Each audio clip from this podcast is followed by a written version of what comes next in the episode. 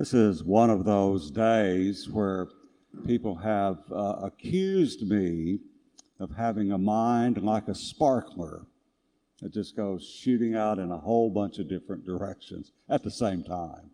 So there's a lot on my mind today uh, as we enter into our lessons at Mass this morning. So much to unpack, but I want to focus on, in particular, the importance and necessity of our faith that we not only hear the voice of God, but that we obey Him. And we hear over and over, like we sung in the psalm today Here I am, Lord. Here I am. Send me. I come to do your will. No one ever said, well, let me rephrase that. Most of us say, Here I am, Lord. I come to do whatever I really want to do at this time. Because we have our minds made up already about what we want to do. God is always, tragically, an afterthought for us. Oh, we're more than willing to accept His blessings, but when it comes to obeying Him, keeping His commandments, ooh, now you've stopped preaching and gone to meddling. Well, let me approach all of this during this season of excitement in professional football. And you know, I was reading very early this morning. The Texans look great, but depending on who wins tomorrow night, the game with the Buffalo and Pittsburgh, we're probably going to have to go to Arrowhead Stadium in Kansas City to play, or to Baltimore to play the Ravens next week you know, two of the, the best teams in, in the league. But we're up to it, I promise. But I was thinking of the importance uh, now that we are at the playoffs when they start in football, triggers my mind into thinking we're just a month away from baseball season starting, pitchers and catchers report, February the 12th. And so I was thinking a way to get into this whole idea of trusting and believing and obeying, I want to look back 50 years in my life. Uh, when I was playing college baseball, one of my best friends at the time was probably the best pitcher at, in the collegiate level in the United States. Uh, he was uh, he was brilliant. He was six foot four, weighed about 200 pounds, and he had a fastball that could do unbelievable things. He was probably throwing in the mid 90s, and he threw sort of sidearm or three quarters. So the ball was doing all kinds of stuff. And by our sophomore year in college, he wound up getting drafted by the Philadelphia Phillies. And he got sent to the Phillies uh, double A team. That's unusual. He didn't go to the rookie league. I mean, he, he had great stuff. So, so much, in fact, that the Phillies back then, which I guess would have been about 1972 ish, 73, said he had the best arm in their system, which was shocking to many of us because the Philadelphia Phillies at that time had a left handed pitcher who was also 6'5, had a pretty good pitch too himself, by the name of Steve Carlton. He's in the Major League Baseball Hall of Fame, won over 300 games. And to, to put that sort of pressure on my friend, because he had a fatal flaw, we all knew it. The Phillies found out about it. He had difficulty following directions. Big time difficulty. You see, he made up his mind what he wanted to do. He had such outstanding talent that he got away with it most of the time being able to throw whatever pitch he wanted to, to throw and overwhelming batters with his velocity. And yet, when he got into the major leagues and a team actually started paying him money, they expected him to do what they wanted him to do. But his fatal flaw would not let him do that. He was so headstrong. Another word for that is selfish, self centered that no matter what they told him, he did whatever he wanted. And so he wound up at one point throwing a punch at his own head coach. Got so mad because they were telling him to do that. And he got in fights with his own teammates. During games, well, the Phillies, that lasted about two months. He was back in Fort Worth throwing batting practice. He had difficulty obeying. And that's a big one for us. We see all through our lessons this morning from the first lesson, the great story of young Samuel in the temple in Shiloh, where he was apprenticed to the high priest Eli as a young boy, uh, all the way down through Jesus calling Peter to be his apostle. And then Paul lambasting the church in Corinth. We see the issue of accepting the commitment, accepting the commission from the Lord, but having trouble following through. And we see some good examples here and some harsh ones. Let's look at the first lesson uh, to begin. Uh, young Samuel, you probably remember if you, if you read through the daily lessons, uh, his mother Hannah was barren. And so she went to the temple in Shiloh before the temple was built in Jerusalem. Uh, and she went because she wanted to plead her case before God. And so she sat in the temple, pouring her eyes out with tears, and her mouth was moving, but she was praying silently. And Eli, the high priest, saw her and thought she was drunk. Went to her and said, Woman, get your wine out of here. And she said, Sir, I'm, I'm not drunk. I'm pouring my heart out before the Lord.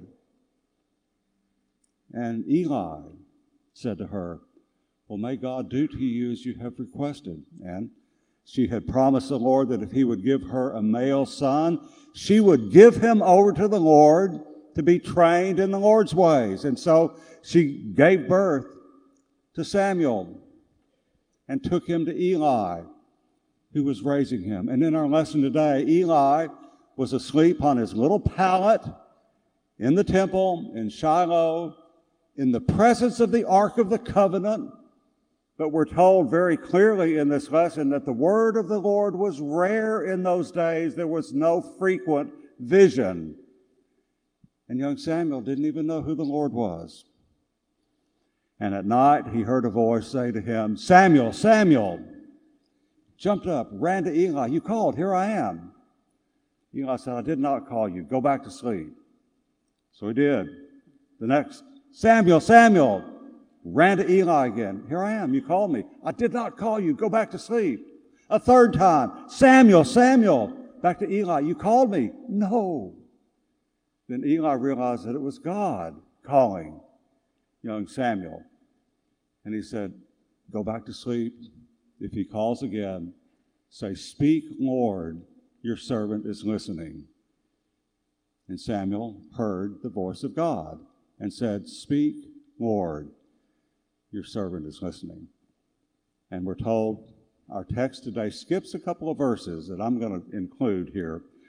But the, the conclusion of the passage today is that Samuel grew in wisdom and he spoke often with the Lord. Well, what happened after that? The next morning, Eli said, What did he tell you? Samuel didn't want to tell Eli, but because Eli was a high priest and said, What did he tell you? Tell me. He told him. So young Samuel said, The Lord said, You have been very evil, you and your sons. They have debauched themselves, and you knew about it and did nothing. So judgment has come upon the house of Eli. And Eli, this was the Lord speaking. Later on, the way that was fulfilled was when Eli's two corrupt sons, Hophni and Phinehas, took the Ark of the Covenant into battle against the Philistines. And because they were evil in the sight of the Lord, they were defeated they were put to death by the Philistines. The Ark of the Covenant was stolen. And when the news got back to Eli, He fell over dead. Samuel, though, was obedient to the Lord. And even to crooked Eli, he told him the truth. It is so important that we remember that God always calls to us. He hasn't never stopped talking to us. Our minds are usually filled with all sorts of other things. Or I like to tell my students, we turn our mind to different frequencies, to different channels. We're not on the same system that the Lord is using with us. We have a different carrier going in our minds. And we don't hear the Lord when He calls to us in the still small voice. But we are here today because we have heard Him and He is speaking to us the, the importance of not only listening to Him, but read, reading, marking, learning, and inwardly digesting and obeying what He calls us to do. That's the problem Paul has with the church in Corinth. He's lambasting them for becoming immoral in their behavior. Now, he's talking in particular explicitly about sexual immorality. The Corinthians were an abomination to God, even those that Paul had assembled as, as his first church in Corinth. So he's writing to admonish them, his church members, that their bodies are temples of the Holy Spirit who resides within them and was given them by God. And they are not to debauch their bodies. Then he tells them this Your bodies are not your own. You've been bought for a price. And we know what that price is God coming into the world and dying on the cross for us and for our salvation so that we can experience His forgiveness of sins, His mercy, His love, His compassion, and then eternal life with Him.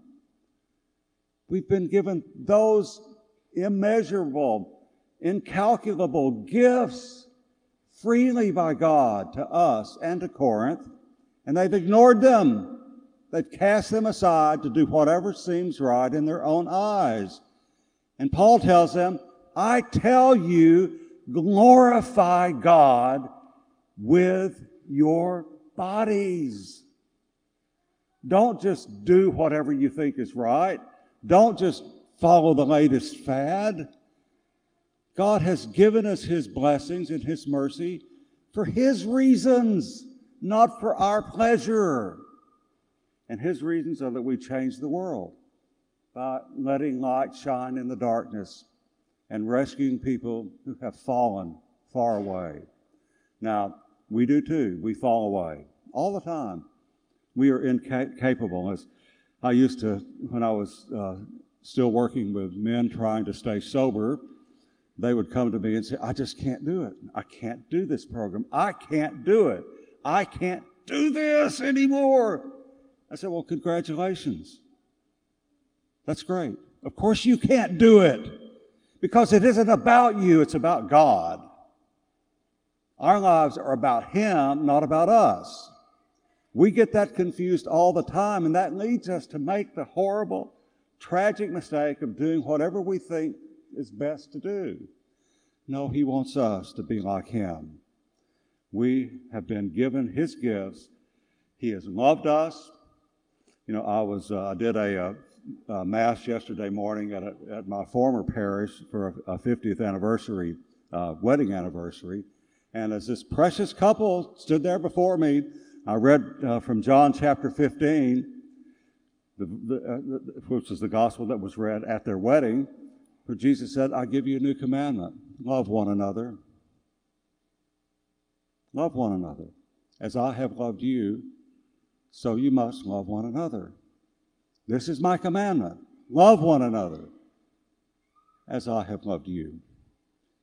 And their 50 years of marriage is an indication that they knew that and had internalized it. They had the joy of the Lord still in their hearts, it radiated all around them. And it's the love of Jesus that carries us through. That's what we are supposed to do to love as He has loved us. And when we make it all about ourselves, we can't do it. We fall away. Paul was not gently reminding the Corinthians, he was hammering them over the head with the fact that they can't just go out and do whatever feels right. You know the slogans from the 60s, if it feels good, do it? No. No. That takes us down a dark path quickly. And when we fall away, there is forgiveness for us because Jesus didn't just love us once, He keeps loving us over and over and over. And when we remember that and obey Him and walk in His ways, when we get confused, we talk to Him. But we have to clear the channels in our minds to do that. You know, so many people, and I'm guilty of this too, we go, go to the Lord when we're in great crisis. And we wait until it's almost too late to go to Him and, Lord, please rescue me from this. I've gotten in big trouble.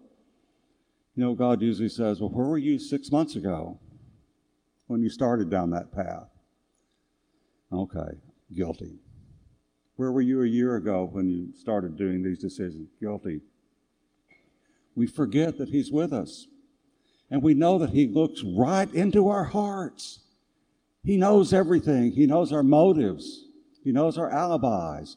And when, he, when Jesus looked at Peter, when in our gospel lesson today, the word used for Jesus looking at looking at him is isn't just looking. Uh, emblepso is the Greek for that. He looked into him and said, Truly I tell you, you're Simon, son of John, but I'll tell you, from now on, you're Cephas. You are Peter. Petros, the rock. The one in Matthew 16 says, Upon this rock I will build my church. Jesus sees us, past, present, and future, and he loves us with his whole heart. And his, his command to us is that we go and love others the way he has loved us. And we can only do it with him leading us and doing it through us because it is ultimately about him and not about me, not about you, except for the fact that he loves us and has called us into his service. By being here today, we are saying to him, Here I am, Lord. I come to do your will. And his will is love others, be compassionate and kind, just as I have been compassionate and kind to you.